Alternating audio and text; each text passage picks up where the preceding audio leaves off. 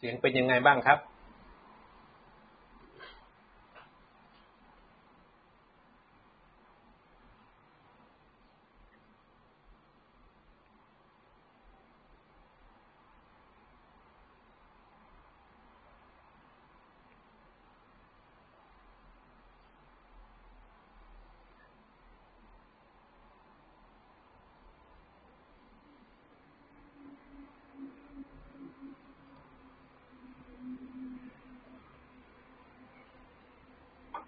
เสียงเป็นยังไงบ้างครับทดสอบสวัสดีครับคุณโกวิทครับวันนี้เป็นวันที่5มิถุนายนนะครับเป็นวันเสาร์สวัสดีครับคุณสเวทินกุลนะครับเข้ามาแล้ว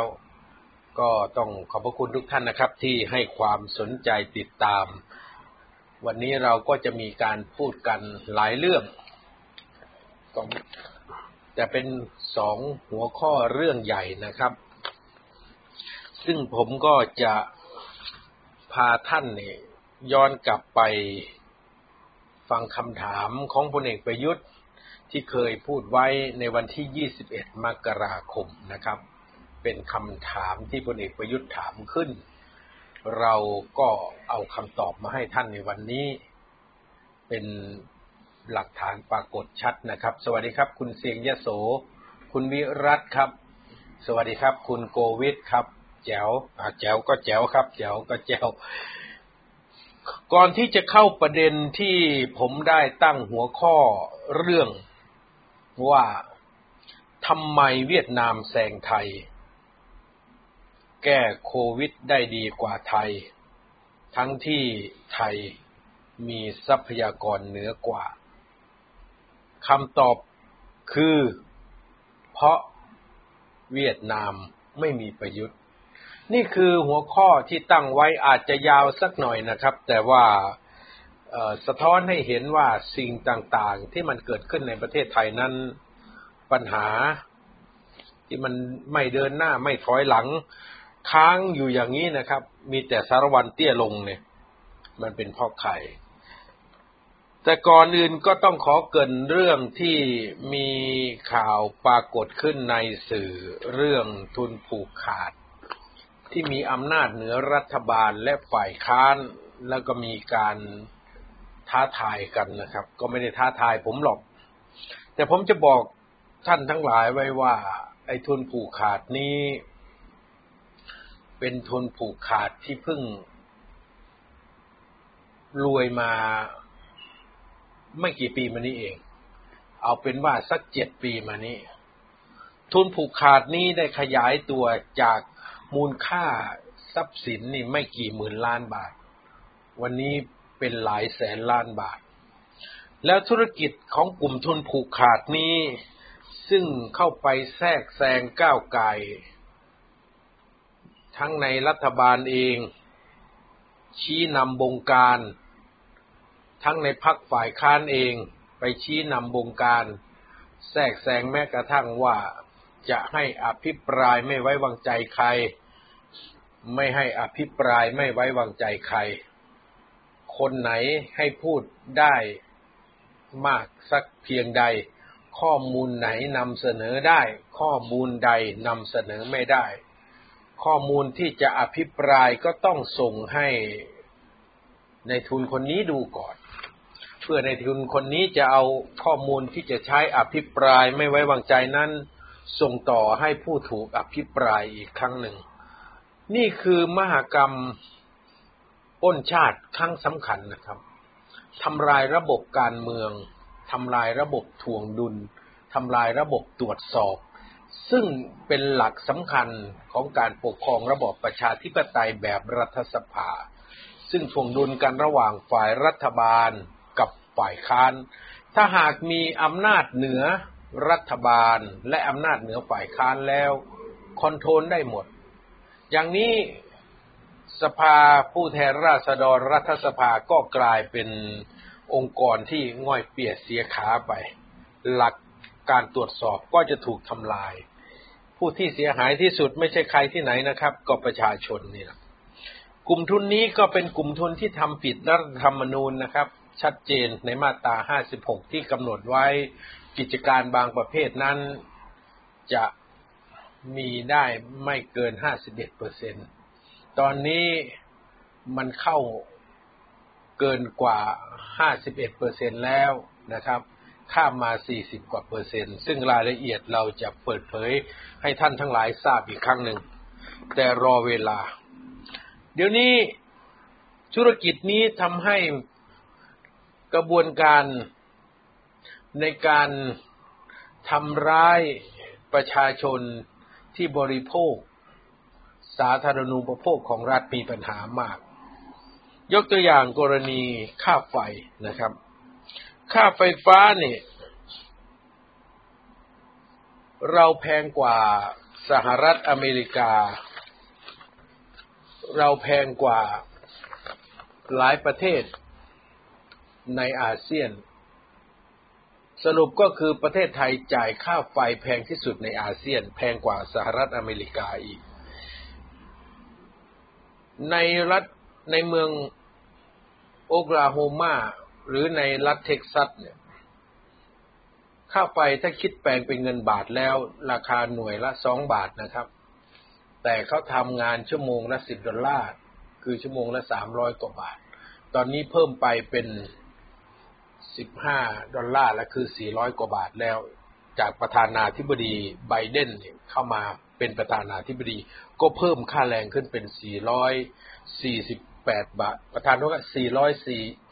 $478ต่อ1ชั่วโมงนะครับแต่ค่าแรงสูงสุดของกทมยังอยู่ที่$325อยู่แต่อเมริกาเสียค่าไฟหน่วยละ$2ส่วนประเทศไทย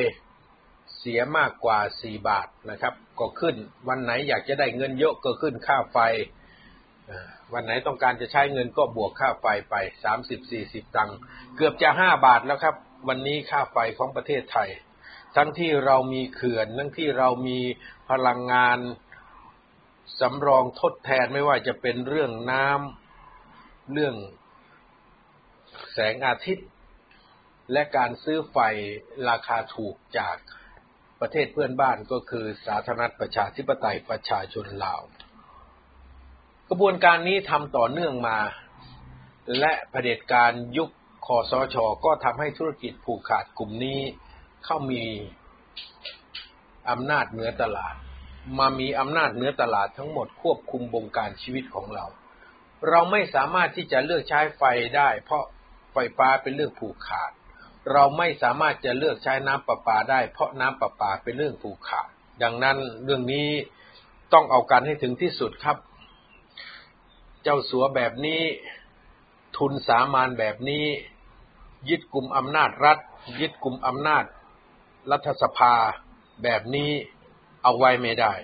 เดี๋ยวเรามีเวลาจะจัดการกันในเร็วนี้ครับในสัปดาห์หน้านี่ผมแจ้งเกินเบื้องต้นให้ท่านทั้งหลายได้ทราบก่อนที่จะเข้าสู่ประเด็นที่เราจะพูดคุยกันเรื่องทำไมเวียดนามแซงไทยแก้โควิดได้ดีกว่าไทยทั้งที่ไทยมีทรัพยากรมากกว่าเหนือกว่าคำตอบก็คือเวียดนามไม่มีประยุทธ์ท่านที่เคารพทั้งหลายครับคงไม่ต้องบอกนะครับว่าเศรษฐกิจเวียดนามดีกว่าประเทศไทยมากขนาดไหนในขณะที่วิกฤตเศรษฐกิจเกิดขึ้นทั่วโลกประเทศไทยมีความเติบโตทางเศรษฐกิจเกือบจะติดลบแต่ประเทศเวียดนามอัตราการเจริญเติบโตทางเศรษฐกิจ 4.5% 5% บางครั้ง 6% ของไทยทะยานขึ้นไปไม่เกิน2บางครั้งก็หลุด1ลงมาเป็น 0.3 0.4 ในความเป็นจริงเกือบจะติดลบนะครับเกือบจะต่ำกว่า0ละแล้วเวียดนามทำไมเขาทำได้หลายปัจจัยครับและที่พิสูจน์ชัดที่สุดก็คือว่าในสถานการณ์วิกฤตโควิดเนี่ยเวียดนามเขาแก้ปัญหาอย่างไรผมจะสรุปวิธีการของเวียดนามให้ท่านทั้งหลายทราบสั้นๆเพื่อที่จะมาโยงให้เห็นว่านายกคนดีขวัญใจพี่น้องชาวสลิมทั้งหลายเนี่ยคือพลเอกประยุทธ์เนี่ย ท่านทำยังไงเวียดนามทำได้ดีกว่าในการควบคุมการระบาดของไวรัสโควิดการเข้มงวดเมื่อมีการประกาศล็อกดาวน์เมืองใดเมืองหนึ่งนั้นพื้นที่ใดพื้นที่หนึ่งนั้นเวียดนามก็ทำได้เข้มงวดกว่าดีกว่าเวียดนามเปิดประเทศเร็วกว่าเราได้เห็นการจัดแข่งขันฟุตบอลของสโมสรในเวียดนามแล้วก็มีเกียรติศักดิ์เสนาเมืองนะครับคนจังหวัดขอนแก่นนี่แหละต้องชื่นชมกันไว้คนอำเภอน้ำพองจังหวัดขอนแก่นคนบ้านเดียวกับผมไม่ใช่ว่าโหนเกียรติศักดิ์เสนาเมืองนะครับซิโก้นี่ก็เป็นคนที่อายุน้อยกว่าผมมากแต่ก็ด้วยความสามารถติดตามกันมาตั้งแต่เตะฟุตบอลที่โรงเรียนน้ำพองแล้วก็ทำได้ดีโดยเฉพาะถ้ายิงแล้วพอเข้าประตูซิโก้ก็จะวิ่งมาแล้วตีลังกาม้วนหนึ่งตลบนั่นเป็นเอกลักษณ์ของซิโก้นะครับซิโก้ก็เข้าไปเป็นโค้ชในเวียดนามวันที่ทีมที่ซิโก้ไปคุมได้รับชัยชนะประชาชนแห่แหนซิโก้เหมือนกับวีรบุรุษคนหนึ่งแต่เราดูสภาพประชาชนไม่มีนะครับใส่หน้ากากไม่มีนะทุกคนใช้ชีวิตตามปกติเนื่องจากการควบคุมของรัฐบาลเวียดนามนั้นได้ผลนี่ต้องยอมรับก็ถือว่าเขาทำได้ดีกว่าไทยเศรษฐกิจก็ดีกว่าเดินไปได้ไม่สะดุดนะครับแต่พอมีการเกิดวิกฤตมีวัคซีนไวรัสเข้ามาอีกรอบใหม่การกระตือรือร้นหรือการ alert ของรัฐบาลเวียดนามนั้นมากกว่ารัฐบาลไทยมากพอเกิดการระบาดรอบใหม่เขาพิสูจน์ทราบว่ามีการนำเชื้อโควิดเข้ามาจากชาวต่างประเทศและเกิดการระบาดเวียดนามก็ทันทีครับนั่นคือจะต้องสร้างภูมิคุ้มกันหมู่ให้เกิดขึ้นสร้างภูมิคุ้มกันหมู่ก็ต้องฉีดวัคซีนไงครับเวียดนามนี่ระดมในการหาทางเอาวัคซีนเข้ามาในประเทศมากที่สุด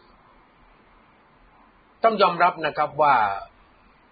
รัฐบาลเวียดนามทั้งประธานาธิบดีทั้งนายกรัฐมนตรีเวียดนามและทั้งรัฐมนตรีว่าการกระทรวงสาธารณสุขเนี่ยเขามีพลังในการแก้ไขปัญหาและมีสายตาในการแก้ปัญหาได้ยาวไกลยึดถือประโยชน์ของประเทศชาติมากกว่ารัฐบาลไทยและเท่าที่จำได้รัฐบาลเวียดนามไม่ได้มีการประกาศใช้สถานการณ์ฉุกเฉินนะครับเพียงแต่ใช้คำสั่งที่ว่าก็คือคำสั่งในการล็อกดาวน์โดยให้อำนาจท้องถิ่นหรือจังหวัดหรือพื้นที่นั้นๆเป็นผู้ใช้อำนาจไม่ได้มีการตั้งคณะกรรมการสบคควบคุมทั้งประเทศเหมือนพลเอกประยุทธ์ทำไม่มีครับก็ให้หน่วยงานปกตินี่แหละทำผู้รับผิดชอบก็คือกระทรวงสาธารณสุขถ้าต้องการที่จะปิดกั้นบริเวณใดก็ประสานงานกับกระทรวงความมั่นคงภายในของเวียดนามซึ่งควบคุมทั้งตำรวจและทั้งเจ้าหน้าที่ปกครองก็ควบคุมได้ดีครับเมื่อไวรัสระบาดหนักแล้วก็ในพื้นที่ประเทศที่อยู่ใกล้เคียงไม่ว่าจะเป็นกัมพูชาหรือลาวเกิดการระบาดขึ้นและก็เห็นการระบาดของไทยนะครับเวียดนามเขาไม่รอช้าเขารู้หลังจากที่ไปสมัครเข้าร่วมโครงการจัดหาวัคซีนของ Covax องค์กรหนึ่งขององค์การอนามัยโลกหรือ WHO เขารู้ว่าการได้วัคซีนจากโครงการ Covax นั้นได้ก็ไม่มีปริมาณเพียงพอประเทศอื่นรู้ครับ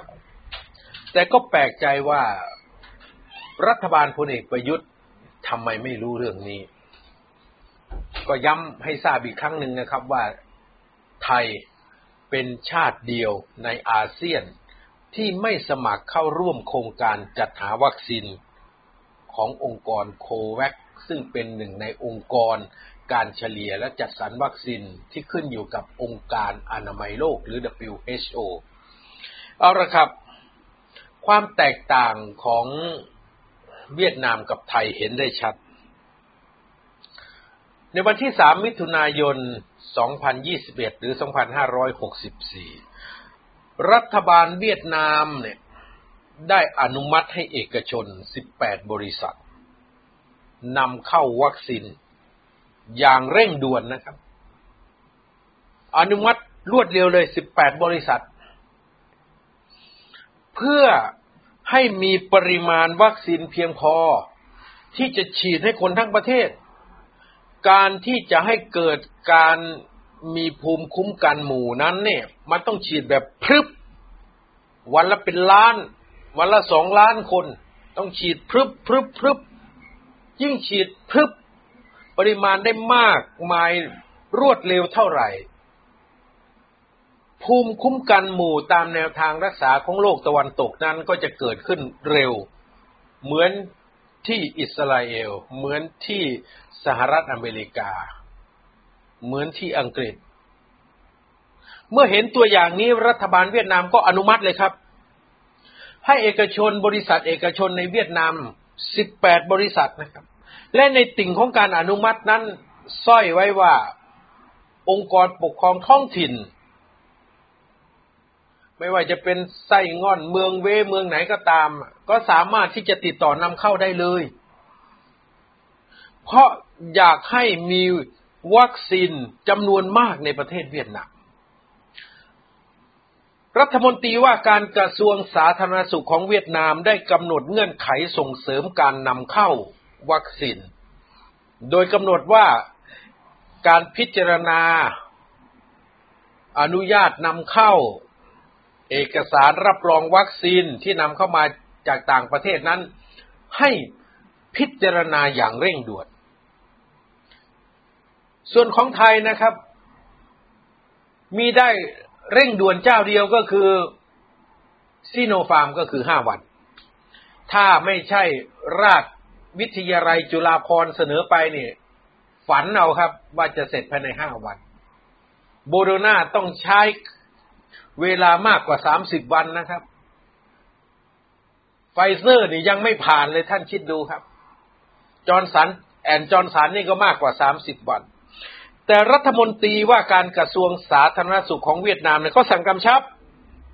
ว่าไอ้ใบอนุญาตนำเข้าเอกสารรับรองวัคซีนนี่ต้องพิจารณาอย่างเร่งด่วนโดยให้รัฐก็คือกระทรวงสาธารณสุขหรือองค์การอาหารและยาของเวียดนามนี่มีหน้าที่เร่งรัดขั้นตอนนะครับกระบวนการด้านการอำนวยความสะดวกทั้งหมดและให้เร่งสร้างความมั่นใจในคุณภาพและความปลอดภัยของวัคซีนโควิด -19 ที่จะนำเข้ามาโดยเอกชนและองค์กรปกครองท้องถิ่นของเวียดนาม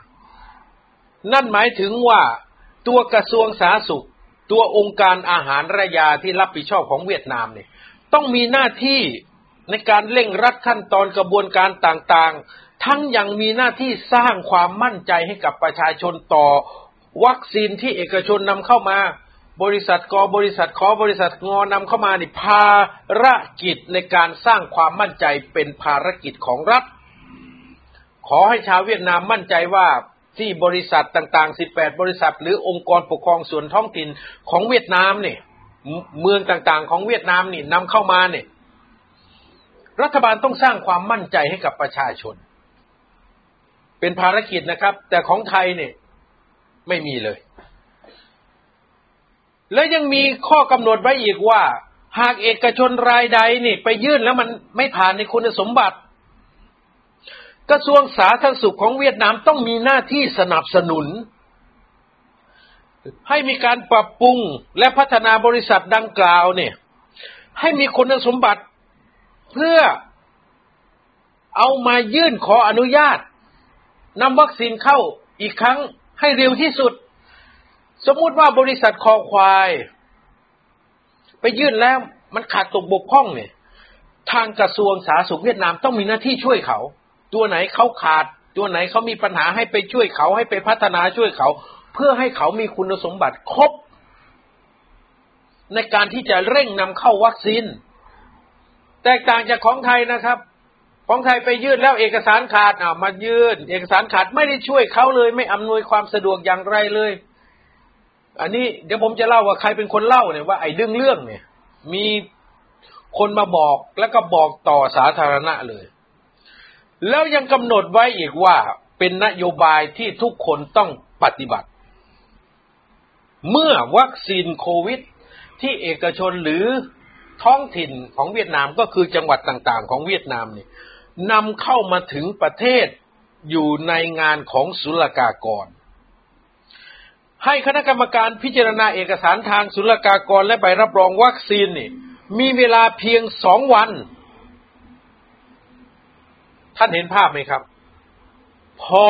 วัคซีนมาถึงที่ท่าเรือเข้าสู่พิธีการศุลกากรเนื่องจากเป็นสินค้านำเข้ารัฐบาลเวียดนามโดยกระทรวงสาธารณสุขได้กำหนดว่าระเบียบของศุลกากรให้ใช้เวลาแค่2 วันเพื่อที่จะปล่อยวัคซีนเข้ามาสู่ระบบการจัดส่งให้เร็วที่สุดเพื่อจะได้กระจายวัคซีนนี้ไปยังเป้าหมายพื้นที่ของเอกชนที่จะเอาไปฉีดหรือของปกครองท้องถิ่นหรือจังหวัดของเวียดนามที่เอาไปฉีดตามแผนที่เอกชนหรือส่วนปกครองท้องถิ่นนั้นๆกำหนดไว้นี่แสดงให้เห็นว่ารัฐบาลเวียดนามกระทรวงสาธารณสุขเวียดนามนี่มีหน้าที่อำนวยความสะดวกให้กับทุกคนที่นำเข้าวัคซีนเข้ามาไม่ว่าวัคซีนนั้นจะเป็นยี่ห้อใดเมื่อได้รับการรับรองจาก WHO แล้วดีเมื่อนำเข้ามาแล้วต้องเร่งปล่อยวัคซีนออกไปแล้วก็ให้ไปฉีดในพื้นที่ที่เอกชนนั้นได้ตั้งเป้าหมายไว้ในตอนขออนุญาต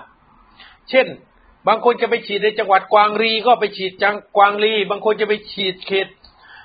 โฮจิมินห์ตะวันตกก็ไปฉีดโฮจิมินห์ตะวันตกบางคนจะไปฉีดที่เวก็ไปฉีดที่เวบางคนจะไปฉีดที่ไส้ง่อนหรือกวางบินก็ว่าไปกระจายออกไปให้หมดเร็วที่สุดฉีดให้เร็วที่สุดนี่คือสิ่งที่รัฐบาลเวียดนามเขาผลักดันไงครับท่านที่เคารพทั้งหลายครับมาดูสถานการณ์การระบาดของไวรัสโควิดในเวียดนามสิวันที่3มิถุนายน2564หรือปี2021นั้นมีผู้ติดเชื้อในเวียดนามทั้งสิ้น241 รายสะสมตั้งแต่มีการระบาดมาตั้งแต่ตอนต้นปี2563นี่สะสมทั้งสิ้น 7,813 รายเสียชีวิตล่าสุด1 รายเสียชีวิตสะสมตั้งแต่มีการระบาดของไวรัสโควิดมาทั้งหมด49 รายเวียดนามเป็นประเทศที่มีการระบาดของไวรัสโควิดต่ำเป็นอันดับที่160ของโลกในโลกนี้มี195ประเทศเวียดนามอยู่ลำดับที่160ส่วนของไทยนะครับก็อย่างที่ว่าล่ะแล้วเวียดนามเขาก็เปิดเผยนะครับ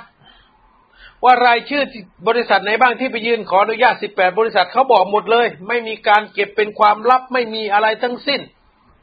และรัฐบาลเองเสียด้วยซ้ำที่เป็นคนสนับสนุนให้เอกชนเป็นคนนำเข้าสนับสนุนให้ปกครองท้องถิ่นนำเข้ามาเขาบอกว่ามันต้องช่วยกันรัฐบาลทำคนเดียวไม่ได้ทุกคนในประเทศต้องช่วยกันเพราะการระบาดนี้เป็นภัยคุกคามต่อประชากรชาวเวียดนามทุกคนไม่ใช่คุกคามเฉพาะกลุ่มใดกลุ่มหนึ่งนั่นจึงเกิดการร่วมไม้ร่วมมือร่วมแรงร่วมใจและผมคาดหมายว่าประเทศเวียดนามจะเป็นประเทศแรกในอาเซียนที่สามารถฉีดวัคซีนได้ครบนะครับถ้าไม่นับสิงคโปร์ซึ่งตอนนี้สิงคโปร์มีประชากรน้อยก็คือ3 ล้านกว่าคนเศษและชาวต่างชาติอยู่ประมาณอีกประมาณ 700,000 เอาคิดกลมๆก็4 ล้านสิงคโปร์เป็นข้อยกเว้นเนื่องจากมีประชากรน้อยและก็ดำเนินการฉีดได้เยอะแล้วส่วนเวียดนามนี่ประชากรมากกว่า80 ล้านคนนะครับของไทยนี่ประมาณ 68 แล้วคนต่างชาติที่อยู่อีกประมาณเกือบ2ล้านนี่ก็คิดคร่าวๆก็คือ70ล้านคนในประเทศไทยของเราน่าเชื่อและเชื่อแน่ว่าเวียดนามจะสามารถทำสำเร็จก่อนประเทศไทยในการฉีดวัคซีนให้เกิน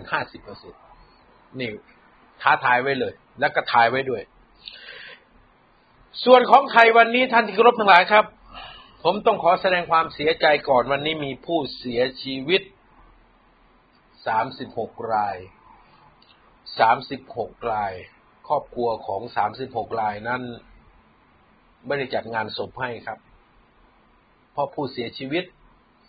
จากไวรัสโควิดต้องรีบไปชาปนกิจต้องขอแสดงความเสียใจอย่างยิ่งนะครับต่อการจากไปของท่านทั้งหลายไม่มีใครอยากที่จะประสบเหตุติดเชื้อโควิดแล้วเสียชีวิตหรอกครับนี่คือความเป็นจริงและมีผู้เสียชีวิตสะสมมาทั้งหมดจนถึงวันนี้ 1,213 รายท่านทั้งหลายครับ1,000 กว่าครอบครัวแล้วที่ต้องสูญเสียบุคคลอันเป็นที่รักไม่ได้ล้างหน้าศพไม่ได้จัดพิธีทางศาสนา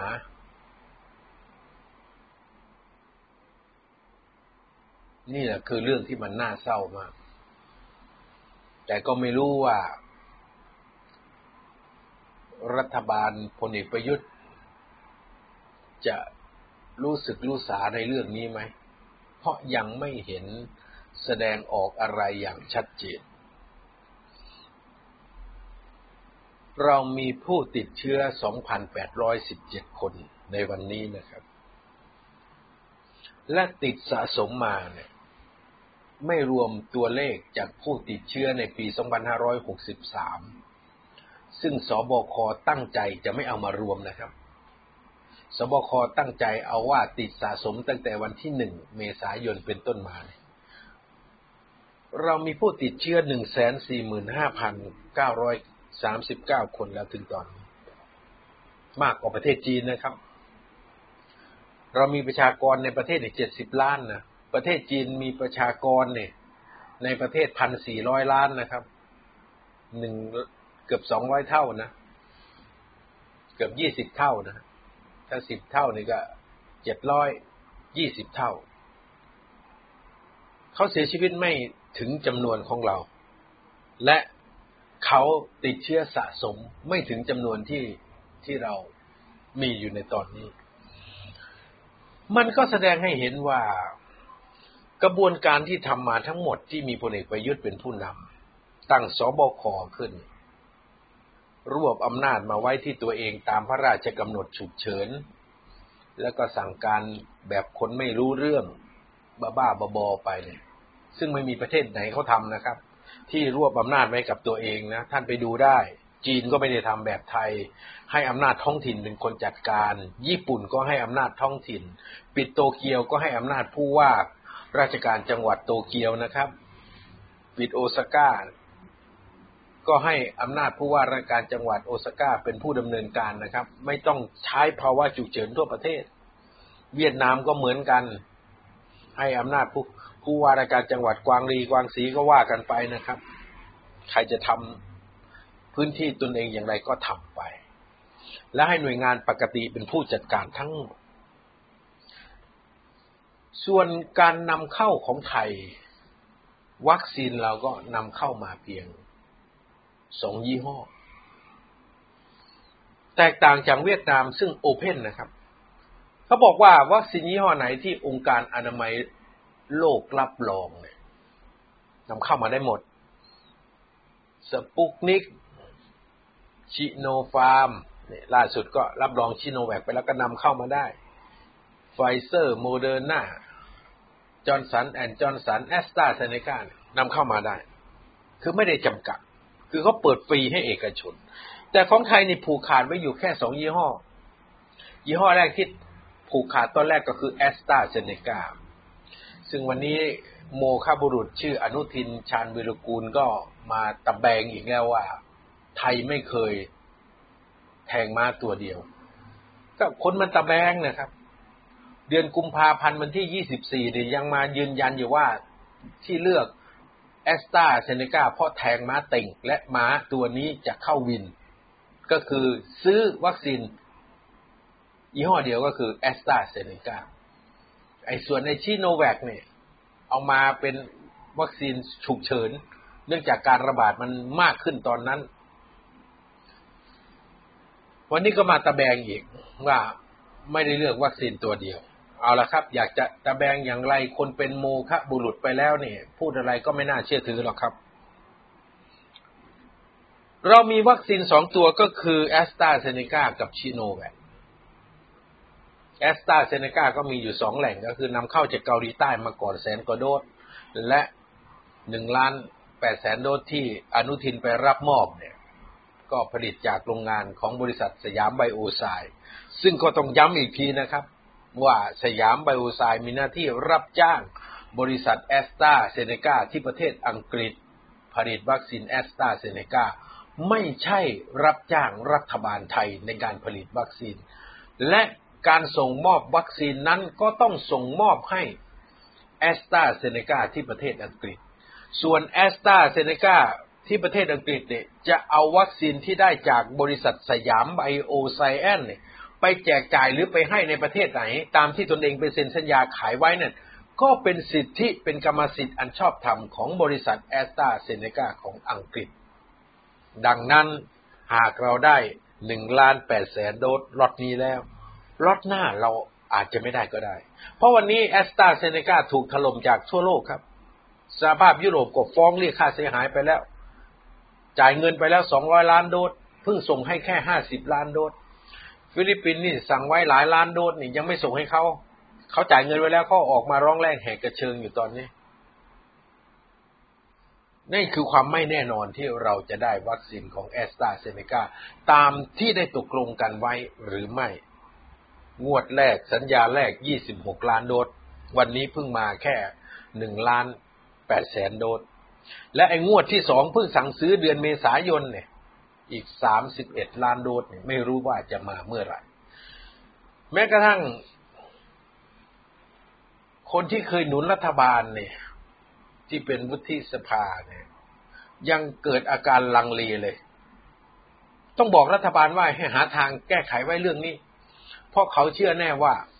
คือเขาก็ต้องมีข้อมูลนะครับเขาเชื่อแน่ว่าเราจะไม่ได้วัคซีน AstraZeneca ตามปริมาณที่เราสั่งไว้อันนี้พูดจากพวกที่เป็นลูกสมุนของพลเอกประยุทธ์นะครับ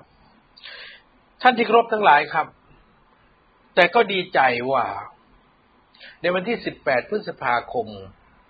ราชวิทยาลัยจุฬาภรณ์ก็แหกวงล้อมนี้ได้สำเร็จวงล้อมที่ว่าก็คือวงล้อมการผูกขาดวัคซีนของรัฐบาลประยุทธ์ที่ผูกขาดไว้แค่2 ยี่ห้อซึ่งแตกต่างจากเวียดนามนะครับเวียดนามเขาเปิดเสรีทางวัคซีนให้เอกชนนำเข้าได้อย่างเสรีขอให้ผ่านขั้นตอนและก็ขั้นตอนนั้นมีเวลาแค่2 วันพอราชวิทยาลัยจุฬาภรณ์แหกวงล้อมได้สำเร็จก็คือไปยื่นประกาศต่อราชกิจจานุเบกษาให้ราชกิจจานุเบกษารับแล้วก็ประกาศเลยหลังจากนั้นวันที่25 พฤษภาคมตอน 3 ทุ่มก็เอาราชกิจจานุเบกษานั้นให้ประกาศออกต่อสาธารณชนก็คือพูดง่ายๆตีฝ่าวงล้อมออกมาเลยวงล้อมของรัฐบาลประยุทธ์ซึ่งผมก็อดที่จะสงสัยไม่ได้นะครับว่าถ้าไม่ใช่ราชวิทยาลัยจุฬาภรณ์ทำแล้วนี่จะตีฝ่าวงล้อมนี่ได้หรือไม่เพราะเคยมีคนทำแล้วก็คือนายแพทย์บุญวรรณศิลป์นะครับเจ้าของเครือโรงพยาบาลเอกชนขนาดใหญ่ตั้งแต่จะนำเข้าซิโนแวค1 ล้านโดสก็ไม่ได้โรงพยาบาลวิภาวดีจะนำเข้าไฟเซอร์ประกาศให้คนไปรับจองแล้วก็ไม่ได้อีกก็มีการแฉกันอุตลุดนะครับเป็นเรื่องน่าเกลียดน่าชังที่เกิดขึ้นในวงการของการอนุมัติการนำเข้าเรื่องยาและเวชภัณฑ์ทางการแพทย์เสียหายหมดครับแต่รัฐบาลพลเอกประยุทธ์ก็ไม่หือไม่อือไม่ชี้แจงไม่แถลงเรื่องนี้ปล่อยให้มันหายไปกับสายลมท่านทั้งหลายครับเมื่อราชวิทยาลัยจุฬาภรณ์นี่แหกด่านออกมาได้แล้วบอกว่าจะนำเข้าวัคซีนซิโนฟาร์ม ซึ่งได้รับรองนานแล้วนะครับก่อนซิโนแวคเนี่ยมีประสิทธิภาพดีกว่าซิโนแวคเนี่ยเข้ามา1ล้านโดสแล้วก็นโยบายของราชวิทยาลัยจุฬาภรณ์นี่ก็คือว่าจะขายต่อให้กับองค์กรหรือเอกชนแต่ไม่ขายแบบแสวงหากำไรและคนที่ซื้อไปเนี่ยก็ห้ามเอาไปขายต่อนั่นคือต้องซื้อไปฉีดก็ไปฉีดฟรีให้กับประชาชนนะครับพูดง่ายๆก็คือเอาเงินของคุณมาซื้อแล้วไปฉีดให้คนของคุณฟรีเอาเงินมาซื้อแล้วไปฉีดให้ประชาชนฟรีนะครับท่านที่เคารพทั้งหลายครับหลายท่านพูดผมก็พูดไปหลายวันแล้ววันนี้น่าจะเป็นครั้งที่3ครั้งที่4แล้วเรื่องที่รัฐบาลพลเอกประยุทธ์ขัดขวางไม่ให้องค์กรปกครองส่วนท้องถิ่นมาซื้อวัคซีนโดยตรงจากราชวิทยาลัยจุฬาภรณ์มีการปล่อยกระแสข่าวมาว่าจะต้องซื้อผ่านภาครัฐเท่านั้นให้อบทมาซื้อผ่านภาครัฐแล้วผมถามว่าภาครัฐเนี่ยโดยสบคเนี่ยจะเอาวัคซีนไหนให้เพราะแม้กระทั่งภาครัฐเองก็ยังไม่มีวัคซีนเอาไปฉีดให้กับประชาชนวันนี้ที่เขาเลื่อนไปเนี่ยไม่ได้เลื่อนไปเพราะเหตุใดเลยครับก็เลื่อนไปเพราะวัคซีนไม่พอมันเป็นปัญหาของคนที่อยู่หน้างานเป็นคนปฏิบัติก็ของที่สั่งไว้รับปากจะเอามาให้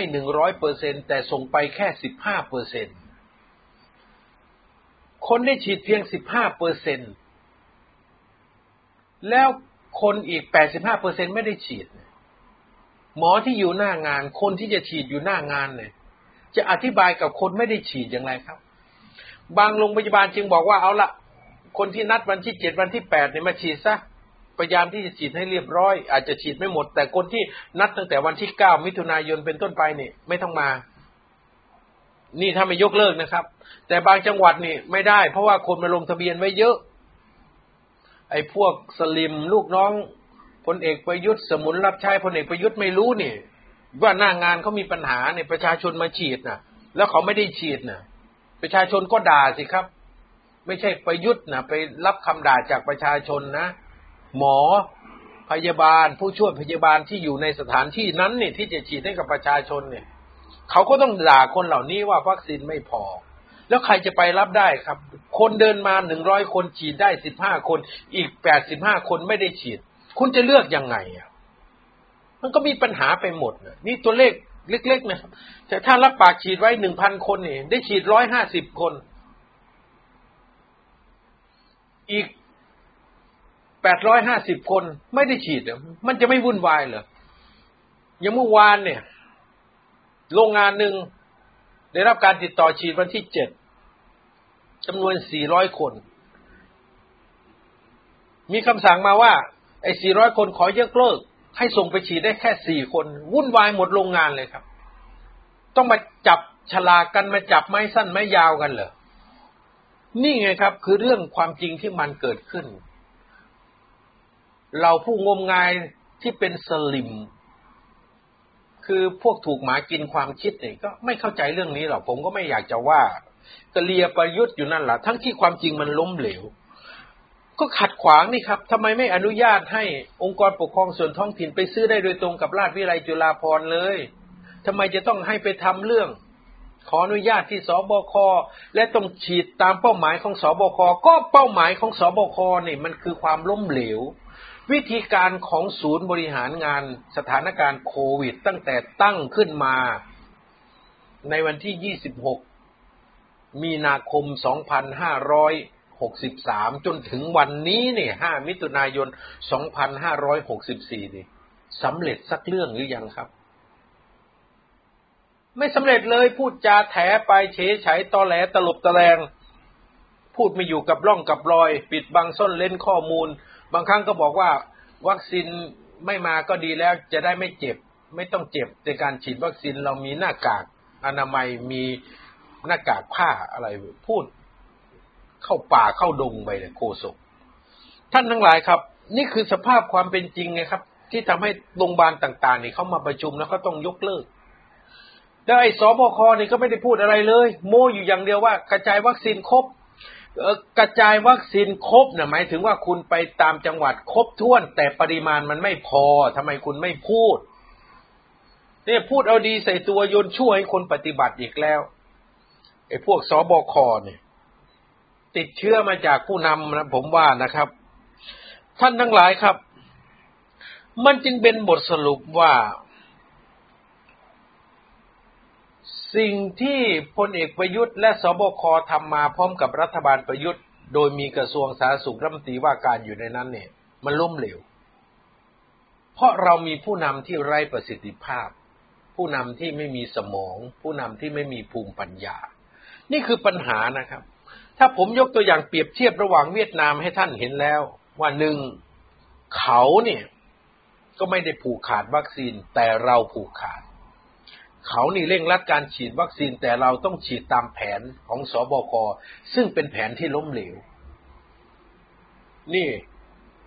ได้ข่าวว่าสภากาชาติไทยจะต้องออกแอคชั่นอีกแล้วเพราะเขาเห็นแล้วว่าถ้าเป็นไปตามแผนของสบคนี่มันล้มเหลวแน่นอนมันต้องเปิดโอกาสให้มีการเข้าถึงวัคซีนสั่งซื้อวัคซีนเขามีเงินก็จองซื้อมาอบต.เทศบาลอบจ.ก็เอาเงินไปจ่ายเอารับวัคซีนไปแล้วไปฉีดให้ประชาชนทำให้มันง่ายสิครับจะต้องมาวางแผนทำแผนอะไรฉีดให้มันครบฉีดให้มันได้มากที่สุดเห็นสหรัฐอเมริกาไหมครับเขาทำง่ายๆลงรถไฟฟ้าใต้ดินขึ้นไปที่ห้างอยากจะไปฉีดก็เดินไปถามเขาว่าที่ฉีดวัคซีนอยู่ไหนก็ไปก็แสดงพาสปอร์ตแสดงบัตรใบขับขี่หรือบัตรประกันสังคมเขาก็ฉีดวัคซีนเลยเขาไม่มีแผนว่าจะต้องฉีดตรงไหนแต่แผนเขามีอย่างเดียวนะครับคือต้องฉีดคือให้เป็นตัวเป็นๆมาเธอฉีดให้หมด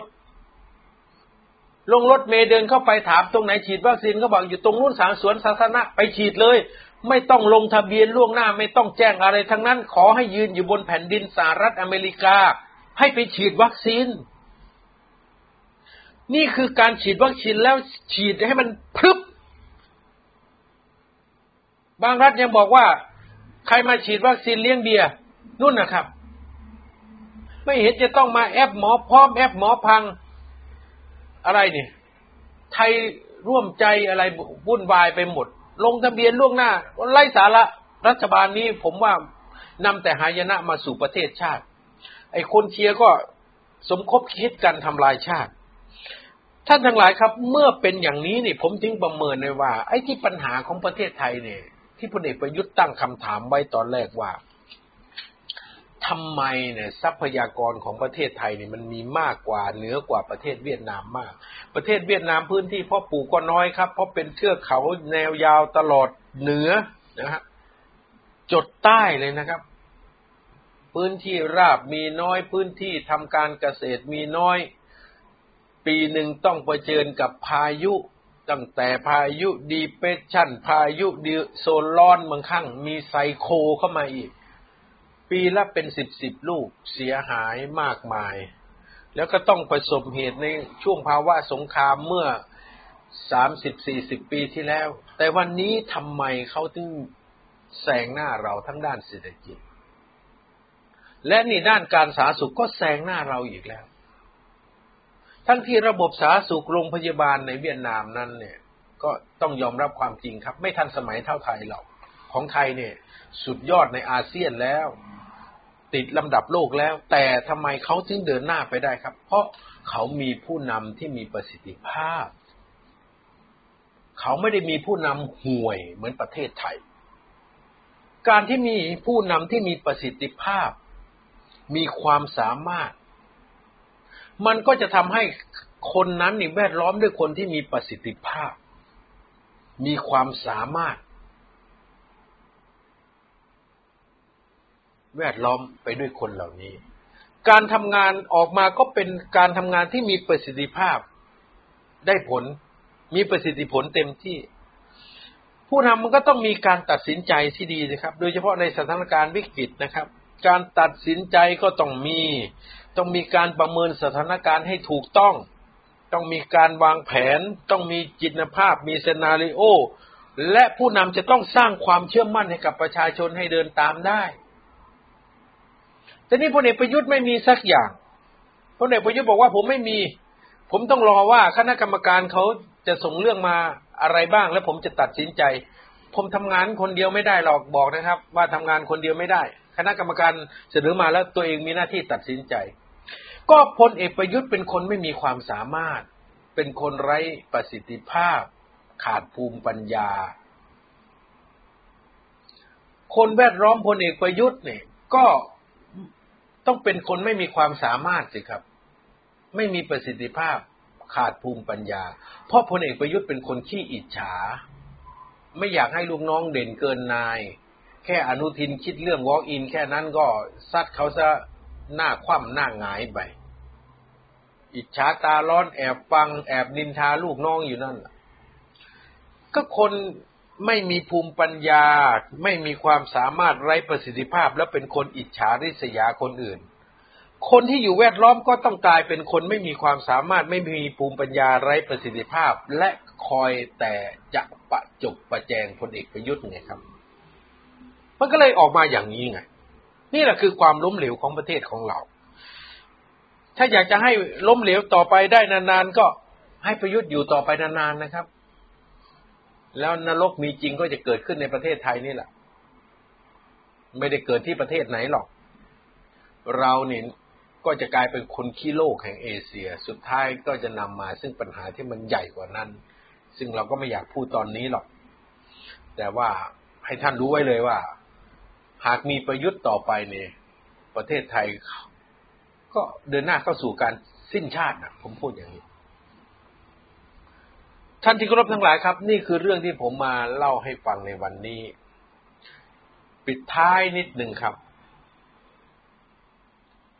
ขณะนี้เนี่ยได้รับทราบข่าวมาว่า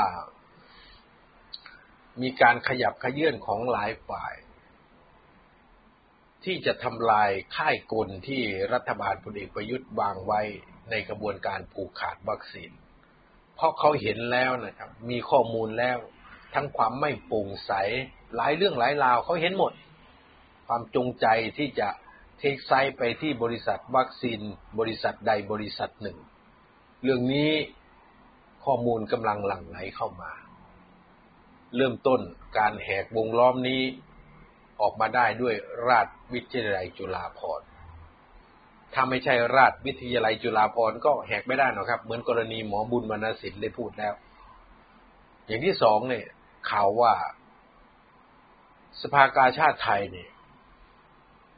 จะต้องมาช่วยพี่น้องประชาชนเพราะเขาเห็นชัดแล้วว่าถ้าปล่อยไปอย่างนี้นะครับเละต้องคอยจับตาดูครับว่าอะไรจะเกิดขึ้นกับพลเอกประยุทธ์จันทร์โอชาพลเอกประยุทธ์จันทร์โอชา